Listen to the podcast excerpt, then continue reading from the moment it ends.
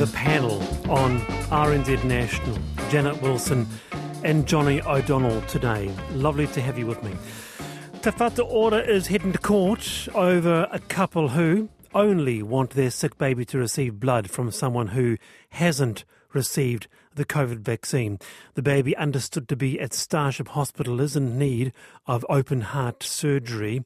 The health authority says the decision to make a court application was made with the best interests of the child in mind and following extensive conversations with the whānau. About 100 anti vaccination protesters carrying placards were outside the court in support of the couple.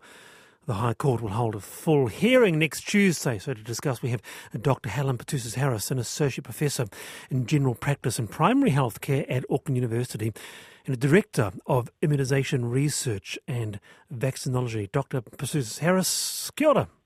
Kia ora. Yeah, parents not wanting the vaccine to be passed on to their baby through blood. Explain the facts for us, uh, Helen. Is it even possible? Well, no. Um, I, I, guess that, that's um, one of the things that makes us so, you know, doubly sad. A, a really sick baby and um, parents that are made even more worried by what is really misinformation. So that's really unfortunate. Yeah, I mean, a doubly, uh, uh certainly a sick, a sick baby. So I can imagine, uh, uh, Helen, time really is of the essence. I mean, there's a hearing next week, but you'll be really hoping for a resolution extremely quickly. Exactly. I mean, I think, I mean, a resolution and, and whether it's, you know, something in favour of the parents and providing what it is they're asking for, or, um, you know, another alternative which um, I guess results in the baby getting the surgery it needs. But um, altogether pretty traumatic all round, I think. Yeah. The New Zealand Blood Service website said that blood was not divided by whether donors were vaccinated or unvaccinated, and also stated there was no evidence there was any risk in using blood from a, a vaccinated person. So that can be, as a public health message, that can be, uh, you know, a strong message sent out to all our listeners, really, I guess. Well, that's exactly right. There is absolutely no evidence that um, that this would, would be a problem. Um, in fact, uh, it could be a bonus because receiving some antibodies against uh, the coronavirus in a very high risk little person could be could be a bonus. Um, however, you know, if you if you do um, actually, you know, access blood from from selected individuals, you're sending a very mixed message. Um, so that's also problematic. Yeah. Uh, needless to say, there's a couple of uh, questions around this, but let's go to our uh, panel. They might want a question or a comment. Janet Wilson. Helen, I'm interested in the fact that the, the family and those on, on their supporters have offered to donate blood themselves. And Whatu Ora has said no, it needs to come from the blood service. Is there a medical reason for that? Not to the best of my knowledge. I'm not an expert on that area, but as far as I understand, um, that that's not a um, there's not a scientific reason why not. Uh, but I, right. I, think it would be good good to get some comment actually from, from people who you know from from who are experts in that field. And we yes, that, yeah. I mean it could well be it could well be that the blood service says we need to go through s- several um, technical um, processes to ensure that this blood is as, as well kept and well looked after as, as it can be. I mean, it could well be that, couldn't it? Yeah, well, sure. I mean, there might be all sorts of things. There might be all sorts of things tied up in that, and and um, I'm, you know, I don't know. I'm not familiar with all that process. Um, but it would be good. It would be good to um, help us all understand um, what that process is. And we will do just that. We'll follow up on that, uh, uh, Helen, uh, Johny. Yeah, I was amazed actually how unsettling I found it seeing uh, the vaccination debate being thrust back into the headlines. Um, I just found myself bracing. Um, it, re- it, took me right back. It was such an unpleasant time, that moment, um, and thinking back to things like the parliamentary um, protests uh, mm. and and mandates. And I think um, so. It's just sad, really. I found that that whole debate very sad, very unsettling, very divisive, and and this is kind of continuing. And I can't help but. Um, I mean, clearly, I think you know this is a, a, an outrageous request that's not based in any evidence or fact. But of course, this reality gap does exist in New Zealand and uh, and continues to do so. And so, whilst it hasn't been front top of mind for a lot of us uh, for a period of time, um, it's back in the headlines. And yeah, I don't know about everyone else, but I found that quite unsettling. And also, I think reflecting on you know, part of me has always wanted to lash out and get angry, but then you end up down another rabbit hole, which is the no. rage hole, isn't it? You know, a, and how, sense, so how do how do we have yeah. these conversations? Yeah, a sense of here we go mm. again, Helen. I mean, uh, uh mm. to go on from Johny. Broad, broadly, is it concerning that this sort of misinformation is being spread, uh, coming from anti-vaxxers? Yeah, and and I agree. You know, this has been said all along. To have something that you, this thing called misinformation dividing us and dividing us in the community, dividing us as families, um, all driven by by things that aren't true. Um, has been it's been devastating, and you know I hope yeah it's been nice to see it settle for a while, and uh, I agree this is really unfortunate. Hmm. And Wallace, I was just thinking, having some following on from that, having some, having had some pretty uh, turf and difficult conversations myself, just as a community member during that time, right. I imagine this has been quite distressing for the staff handling it. Yeah. And so I, I, think about those officials who are having to have those conversations that are being referenced and go through this process. I imagine that's been quite distressing for them too. Very fair point, Helen. Yeah, and of course, um, you know, it's very difficult. You, you, don't have a control over this, and you've got, and of course, it, all, apart from the baby, the parents who who have are undergoing so much um, stress uh, and fear are all made worse. And, and all those people around who are also having to, I guess, witness this and manage this and uh, really complicated. You know, it is not a clear, to me, there's not a clear, straightforward path here. Yeah. Um, I'd, I'd, Helen, how pervasive do you think this is? This this form of misinformation. Very, I think. I think it's become it's become more so since the pandemic. I mean, it's a problem that's been sitting there for some time. It's been a concern. I mean, it's one of those um, issues that's been identified as a, a as a, a top a top 10 threat to global public health. So it's it's mm. it's a real issue, um, and it just seemed to go on steroids um, right. throughout the COVID pandemic, and I think we really saw that play out. Um, and it and it at the moment, I think it's you know it's gathered some sort of uh, momentum with, with lots more individuals sort of joining um, joining this for various different reasons. So um, it, it's it's not an easy way forward with this, I think. Now, by the way, the New Zealand Blood Service has chosen not to comment, citing the impending court action. Uh, but they said the Blood Service website said that blood was not divided by whether donors were vaccinated or unvaccinated. It also stated there was no evidence there was any risk in using blood from a vaccinated person. So, echoing uh, Dr. Petousis Harris's comments there. Uh, Helen, kia ora. Thank you very much for being with us this afternoon on the You're panel. welcome. You're welcome.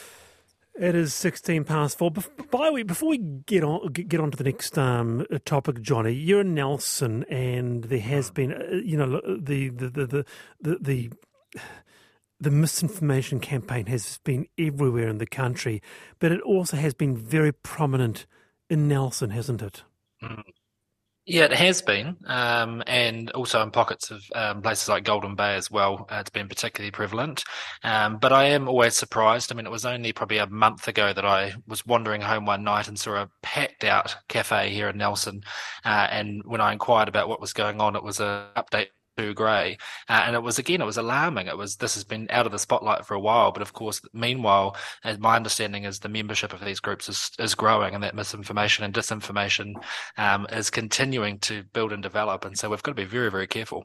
Yeah, it is seventeen past for the panel uh, NZ now. Uh, now, uh, the topic of Finland's Prime Minister's visit, we've got a guest very, very soon on this, but a journalist was quickly shut down by uh, the Jacinda Ardern and Finnish Prime Minister Sanna Marin for this question.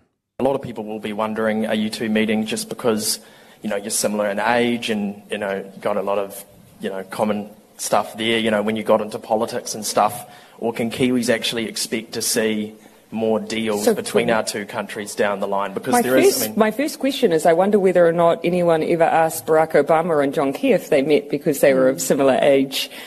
Yeah, we are meeting because we are prime ministers. We are meeting because we are Prime Minister. It's a shortened clip, but Ardern spoke about the trading opportunities between the countries, particularly that we import $199 million of finished products, but New Zealand only trades about $14 million worth of goods. So this has been really doing the rounds uh, in social media, particularly. Jenna, I'm curious what you made of that reporter's question and Ardern's response. Well, if you'd come back to the office and I'd been um, the news producer, there, I would have given him a hundred lashings, frankly. I think that's absolutely appalling and doesn't reflect any deep, rigorous thinking at all. It's sexist in the extreme. I thought Ardern handled it extremely well and was pretty calm. Um, I think it would have been a red, a red rag to a bull moment if that was me. Um, uh, it, that is one of the most stupid questions I think I've ever heard in many a long day when there were so many other good questions to be asked. Johny? I totally agree. Um, it was a it was an incredibly stupid question. And he got the serve that he deserved. Actually, um, I, I, completely agree with Janet. It, it, did seem quite an extraordinary thing to say, but uh, Ardern's response has been noted, uh, Jenna. It was, uh, you know, particularly, you know, keep, keeping the focus on this really high level trade delegation and the really important, well, mahi that needs to happen between these two countries. Mm. So, um, mm. was the, the, the, the, the, the gendered notion of it, you know, are you, are you just, are you meeting because you're two people of a similar age, two women of a similar age, was quickly flicked aside, right?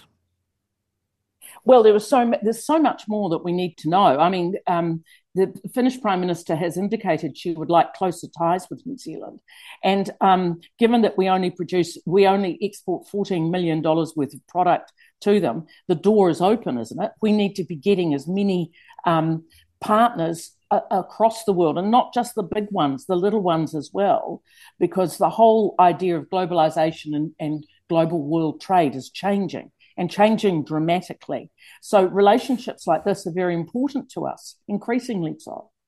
It's an extraordinary. Have either of you ever been uh, to Finland? We were still waiting for our guests to join us on this, but here, here they are, Johny. Five and a half million people, a tech powerhouse, um, being quoted as the happiest country uh, in the world. Uh, Finnish schools, some of the top of the world, they value apparently equality, it seems to be that there's so much that we could glean from this prime ministerial visit.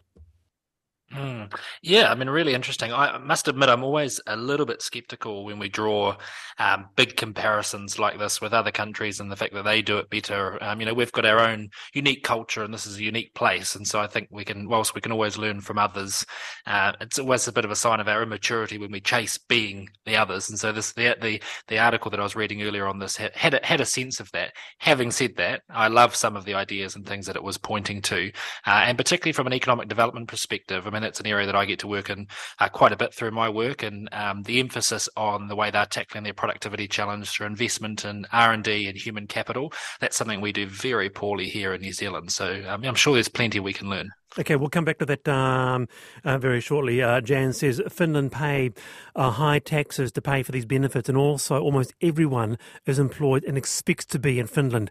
They have a very high standard of living due to these taxes. They speak Finnish and Swedish in some areas. Uh, there's a very good article on Instagram called Living in Two Languages in Finland. I wanted to bring this up. There's a dairy in Balmoral. It's a classic old style corner dairy. It's red, it's empty, and it's decrepit. Add long weeds and graffiti to the mix, towels as curtains, and it's at the centre of a community fight. A neighbour is fighting to stop a dilapidated dairy on Auckland's Balmoral Road from being developed into housing. It'll be heard by independent commissioners uh, this week. So, look, around the panel on this, no doubt both of you have seen uh, this particular dairy. Uh, so, Janet Wilson, is it part of our heritage or is it a shocker that needs to be pulled? It's NIMBYism at its worst, is what it is. It's people protecting their own properties over the right of other people to live in, in other areas, is, is my view. Um, this is this uh, shop has no character heritage whatsoever. It's a blight on the on the landscape. Yet they're trying oh. to have the audacity to say that this is this is really wonderful. I don't think it's anything like that. A blight on the landscape isn't isn't your corner dairy uh, a key part of our New Zealand DNA? You know, the place where memories are born, the place where you'd buy your spaceman cigarettes, the place where you'd buy your sherbets. It might look a shocker now, Janet Wilson, but billions can be done up. Um, yes, but clearly the owner doesn't wish to do that. So if the owner doesn't wish to do that, and she wants to tear it down and build a couple of townhouses, why shouldn't she be allowed to do that? Johny? I, I, think Jen and I are going to get along quite well. Um, I, I, completely agree. This is NIMBYism at its worst. You know, NIMBYism has been a massive handbrake on um, our housing stock in this country, which has uh, partially led to a housing crisis. I think we're also very selective about what we consider heritage and can become quite obsessive about buildings in particular uh, with low cultural value. Yeah, but but but but you, you you're putting your values on something that is so important to all of us growing up. You both call no, the, the corner around, actually, you, you, both call the corner dairy low cultural value. Uh, mm. I mean, it might look a shocker now, but so does the St James in Queen Street. No one's saying pull that down and put up apartments to house citizens in a vibrant CBD. But there's no, mm, no but there's that... no comparison. There's no comparison mm. between the St James and this dairy. This dairy could be rebuilt, yes, and refurbished, but why should it when in fact we, we've got a housing shortage? Mm. All right. Uh, very, very interested to hear what do you think on that. Uh, and if you are in Balmoral, if you live near to the, I'd love to hear your take on that. Do you think it's a part of our key heritage DNA, or actually is it NIMBYism at its very, very worst? We've discussed this before, but it's a really good one to return to, if not for a reminder of how short-lived some of our appliances can be. Consumer NZ is calling out the high cost of repairing tech and the lack of spare parts available in Aotearoa. And they have launched a petition calling for a repairability label. New Zealanders throw about 97,000 tonnes of unwanted or broken electrical waste out every year. Apparently, it's one of the highest per capita amounts in the OECD.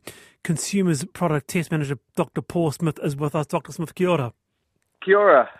We've talked about this before, haven't we? But I'm fascinated by this. Um, but a repairability label, that is interesting. What would that mean? Yeah, so we wouldn't be the first to do it. So the, the, the point of it is when you're buying a new appliance, device, whatever product it is, you don't get a lot of information beyond the price and the brand reputation. And you know, you get most of that from the marketing that they push out. So if you're trying to find something that is repairable and durable, you've not got a lot to go on. And the repairability label is a way of essentially putting a, a score for repairability at the point of sale next to the price. We're not the first. France did it in 2021, and, and they've been running it successfully for the last couple of years. Oh, France have done it last year. So give us a concrete example. How might it work? I've got a washing machine. It's broken down after two years. Well, it's not working. What happens? So the label's aimed at um, new products.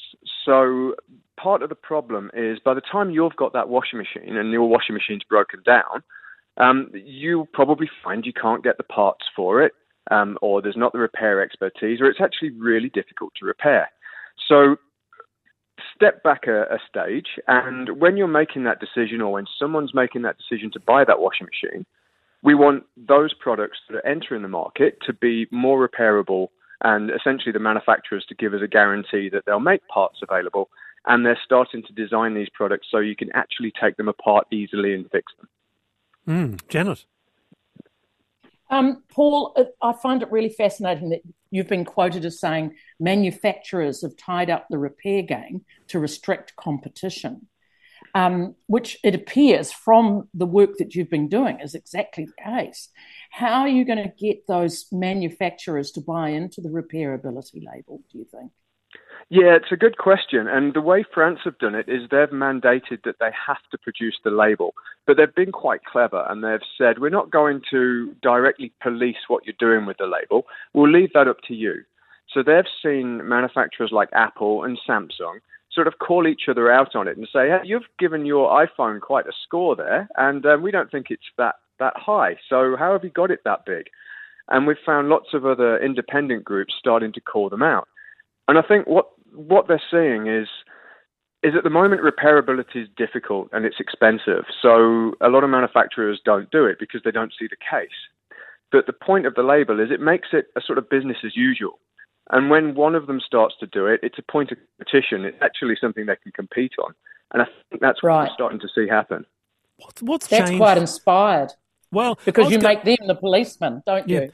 I was going to say though, Paul, uh, picking up on Janet, manufacturers have tied up the repair game to restrict competition. It's quite a strongly worded thing to say. What you effect, what you're saying is that manufacturers are making things obsolete by design. Yeah, absolutely. And there's a lot of evidence that um, that that's happening. And it's sim- it's it's simple things in terms of the services. Like um, you know, a lot of manufacturers will restrict you to only using their own authorized repairers. Um, an example we found is Microsoft in New Zealand say you've got to use an authorized repairer, but they don't actually have any in the country. So they have to send that, we assume, overseas to get it to get it repaired. And then there are there are technological fixes like um, you might have heard of part pairing, and that's what some of the, the tech device manufacturers do that say unless you're an authorized manufacturer and you've got all the correct diagnostic software, if you repair, replace a part or repair a part, the software shuts down the device because it's not authorized. And that's starting to open up now, but there are little tricks in there that prevent anybody, and not just somebody at home, but just an independent repairer having a go. Johnny. Yeah, this is really interesting because I, I, haven't considered repairability as a metric on a product before, um, but I'm very, very interested in uh, all the various different expectations that we've now got on on manufacturers, and rightly so. Thinking about things like carbon footprint as well, and how we want that information to be really transparent. But actually, repairability is a really sound one because it's not only about um, reducing our environmental footprint, but it's also where it hits people in the pocket in terms of the life lifetime of that product and the resale value of it too. We're pretty lucky here in Nelson. Uh, we have a thing called the Repair Cafe, uh, which is run by the Nelson Tasman Climate Forum. So there's a big local movement here right. around repairs. Um, but to your point, I know that they've they struggle with some of the newer stuff in terms of the actual repairability of it. So I think L- it's a big issue. Listen to this, Paul. Kia ora, Wallace. I recently needed to replace a fridge in excellent condition as no one in Dunedin regasses anymore. I'm told it's common. It seems crazy. And now I'm working out what to do with the previous fridge rather than send it to landfill. Here you have one example, Paul, of an excellent fridge gone burgers. Absolutely, and I think it's one of many. And I actually found out not so long ago. I assumed all old fridges were degassed and um, dealt with in the correct manner, how you'd expect, right? They were recycled, we reclaimed the metals, we took out all the harmful gases. It turns out there are no rules that force that to happen. So if if you want to do it, you can do it, and you pay to have it done usually. Right. but stories, you don't have to. Right. The stories get worse. We just had a printer copy at work, paper jam. The technician said it was uneconomical to repair. New printer delivered, four grand. Okay. Hey. Oh, my Lord. Hey, Paul, thanks for opening a can of worms here on the panel. You're welcome. Oh, wow. Uh, paper jam, four grand. Dr. Paul Smith, Consumer Product uh, Test Manager there. That is an absolute shocker.